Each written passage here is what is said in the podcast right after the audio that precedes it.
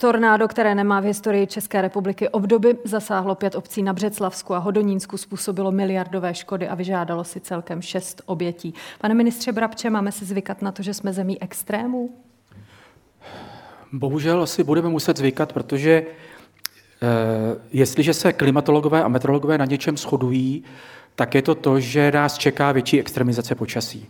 A my můžeme klidně mít dva roky opět sucho a potom přijde takováhle prostě obří srážka, respektive tornádo, které, eh, které tady nebylo v Evropě v této síle 20 let.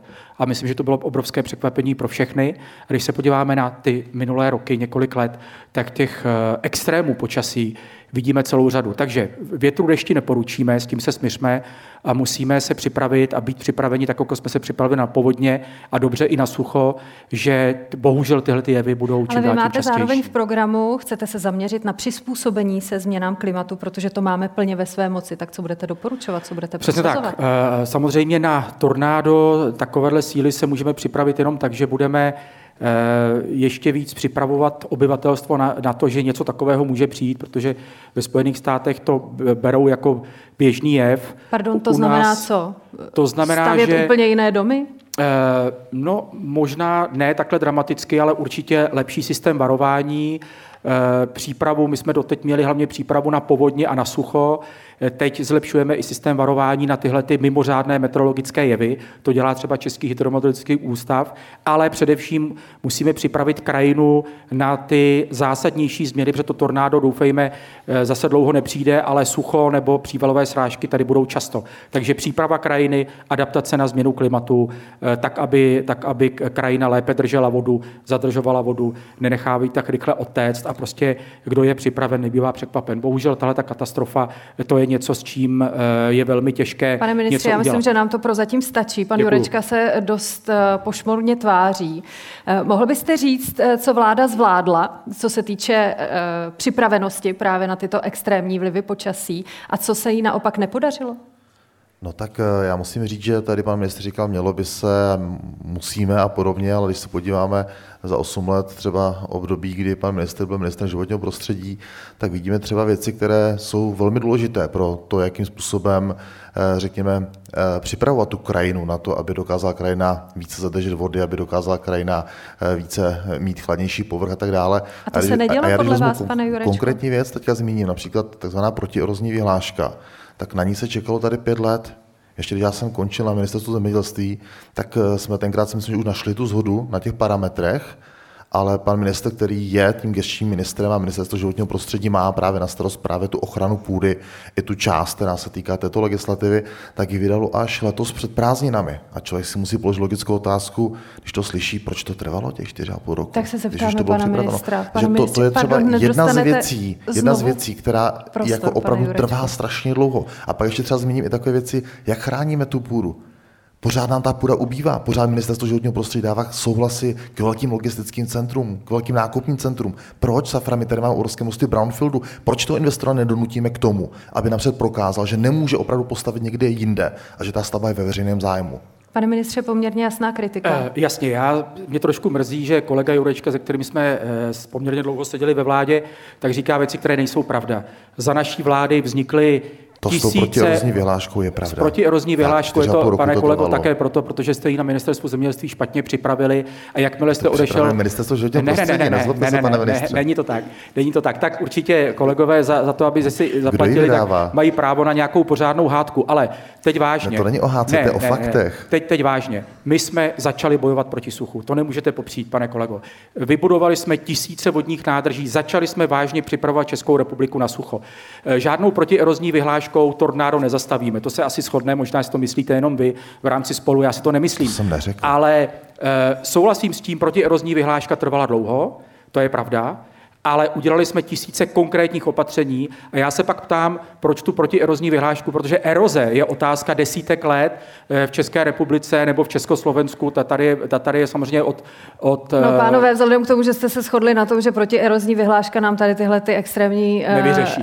jevy a, nevyřeší, tak ale je, pojďme... jednou z důležitých součástí jako nemůžeme na tyto věci Pane rezignovat. Jurečko, prosím vás, můžete říct jednu jedinou věc, kterou začnete, abyste eh, eliminovali dopady právě takových jevů? A prosím jednu věc. Určitě, třeba právě daleko novelizace zákona o ochraně zemědělského půdního fondu. Já jsem to předložil v tomto období. Bohužel vláda k tomu dala negativní stanovisko. A jako u té půdy, u té to začíná. Ta půda má být ta houba, která nám je schopna zadržet tu vodu. Ale my vidíme, já třeba mám zkušenost z ministerstva životního prostředí u nás v Olomouckém kraji 44 hektarů nejlepší zemědělské půdy a dali kladné stanovisko, že se to může výmout. A vůbec jsem plně toho investora zkoušel jít někam jinam, na nějaký brownfield. To mě mrzí. To je totiž to, co se musí změnit. Velice stručná reakce, pane ministře, když už saháte po Uh, mikrofonu. jo, děkuji. Já bych byl rád, že se dostanou kolegyně a kolegové, ale uh, pan minister dobře ví a mrzí mě, že to neříká, že většinu těch vynětí ze zemědělského půdního fondu nedělá ministerstvo, dělají to kraje.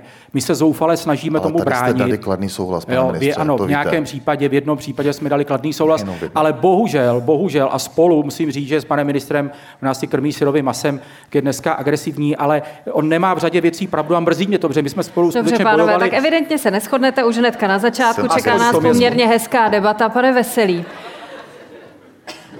vy se přikláníte ke svému vládnímu partnerovi nebo eh, souhlasíte s panem Jurečkou? Já jsem spíš zvědavý, jestli nás tři dojde ještě řada, ale dobrý. Děkuji, děkuji, už, už, už můžeme. No, eh, samozřejmě, že změna klimatu je fakt, na který musíme reagovat, musíme reagovat eh, ucelenými kroky, ale eh, proti erozní vyhláška tornádu zabránit nemohla. To se asi zhodneme všichni, že eh, eroze tornádu nespůsobila. Samozřejmě, že jsou dvě věci. vy? Jedna Co věc navrhuje je, sociální demokracie, prosím? pardon, Ať máme řešení nějaké, co nás čeká, co budete navrhovat v případě, že usednete opět ve vládě. Máme, máme řadu opatření a pokud je o opatření o změnu klimatu, tak je to opatření celá škála. Já nevím, jak daleko mě pustíte, ale můžu začít. Stačí mi jeden konkrétní bod. Proti tornádu? Proti, Proti tornádu, extrémním to- výkyvům počasí. Proti extrémním výkyvům počasí, to kolegové říkali, říkají to oba dva správně. Je to otázka zadržování vody v krajině, obnova českých lesů, e, práce s exhalacemi, ale samozřejmě to, jestli přijde, nepřijde tornádo, to těmi opatřeními tak to, tak to nevyřešíme. Prostě je to ucelená škála, která bude trvat řadu let, protože mm, zemi, a nemyslím jenom Českou republiku, jsme tady ničili 150 let, takže za 10 let se to nezvládne. Ale jsou to opatření konkrétní, Vys, každý den je rybník, co se podařilo, obnova českých lesů tím, že budeme sázet daleko víc pestřejší lesy a těch opatření celá řada. Tak to. Paní Pěnčíková, pojďme k vám. Je to už teď průšvih, co se děje s klimatem? Tak určitě to průšvih je, to asi bez zesporu si tady uvědomují eh, Pane úplně nebojte všichni. se, dojde na vás řada, nemusíte krčit rameny. My Jsem vás nechtěla přeskočit, pane kolego, já jsem dostala přednost. Ne, nebudeme to zlehčovat, to samozřejmě problém je. Já na rozdíl od pánů bych možná upozornila i na to, že co považuji já na tom tornádu za obrovský problém a průser je, že tam nebylo upozornění dostatečně dopředu. Ty samozprávy na to nebyly připraveny, eh, Máte pocit, že nevěděli, to jak šlo, reagovat. alespoň podle vyjádření některých klimatologů jsme slyšeli, že eh, nejde předpovědět tornádo. No, pan ministr Brabec tady mluvil o Spojených státech amerických, kteří už celkem umí uh, predikovat vývoj To je trošku tornáda. jiná země, jestli se To je shodneme. trošku jiná země, ale vě, jelikož to očekáváme, ty klimatické změny, a obáváme se toho a čekáme, že ty tornáda u nás možná budou častější, tak i naši klimatologové by s tím měli začít pracovat. No a jaký je recept tedy KSČM? Tak samozřejmě, já bych tady mohla opakovat to, co řekli pánové. To je Základem nebývalá je... schoda.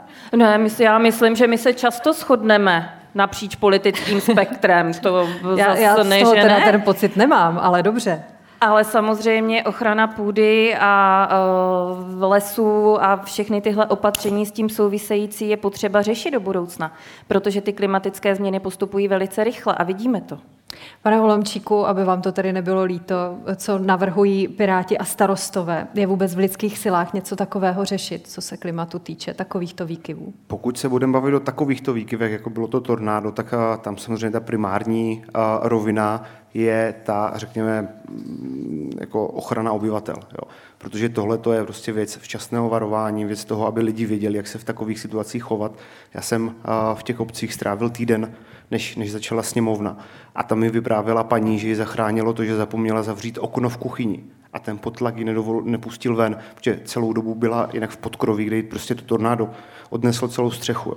Takže, Takže a, co s tím? No, my musíme, to jsou, jsou dvě roviny. Jedna rovina je to, co říkám, ta bezpečnost obyvatel, aby fakt lidi věděli, aby fungovali potom krizové štáby třeba při odklízení a tak dále, aby, abychom vlastně vůbec vbrali v potaz, že něco takového může nastat, protože pro ty lidi byl největší šok, že vůbec se jako něco takového stalo. Jo. Jako to je, to, je, to, je, to je jedna věc. Potom samozřejmě uh, otázka nějaké adaptace a když budeme odvážnější mitigace, je to prostě poměrně komplexní soubor opatření.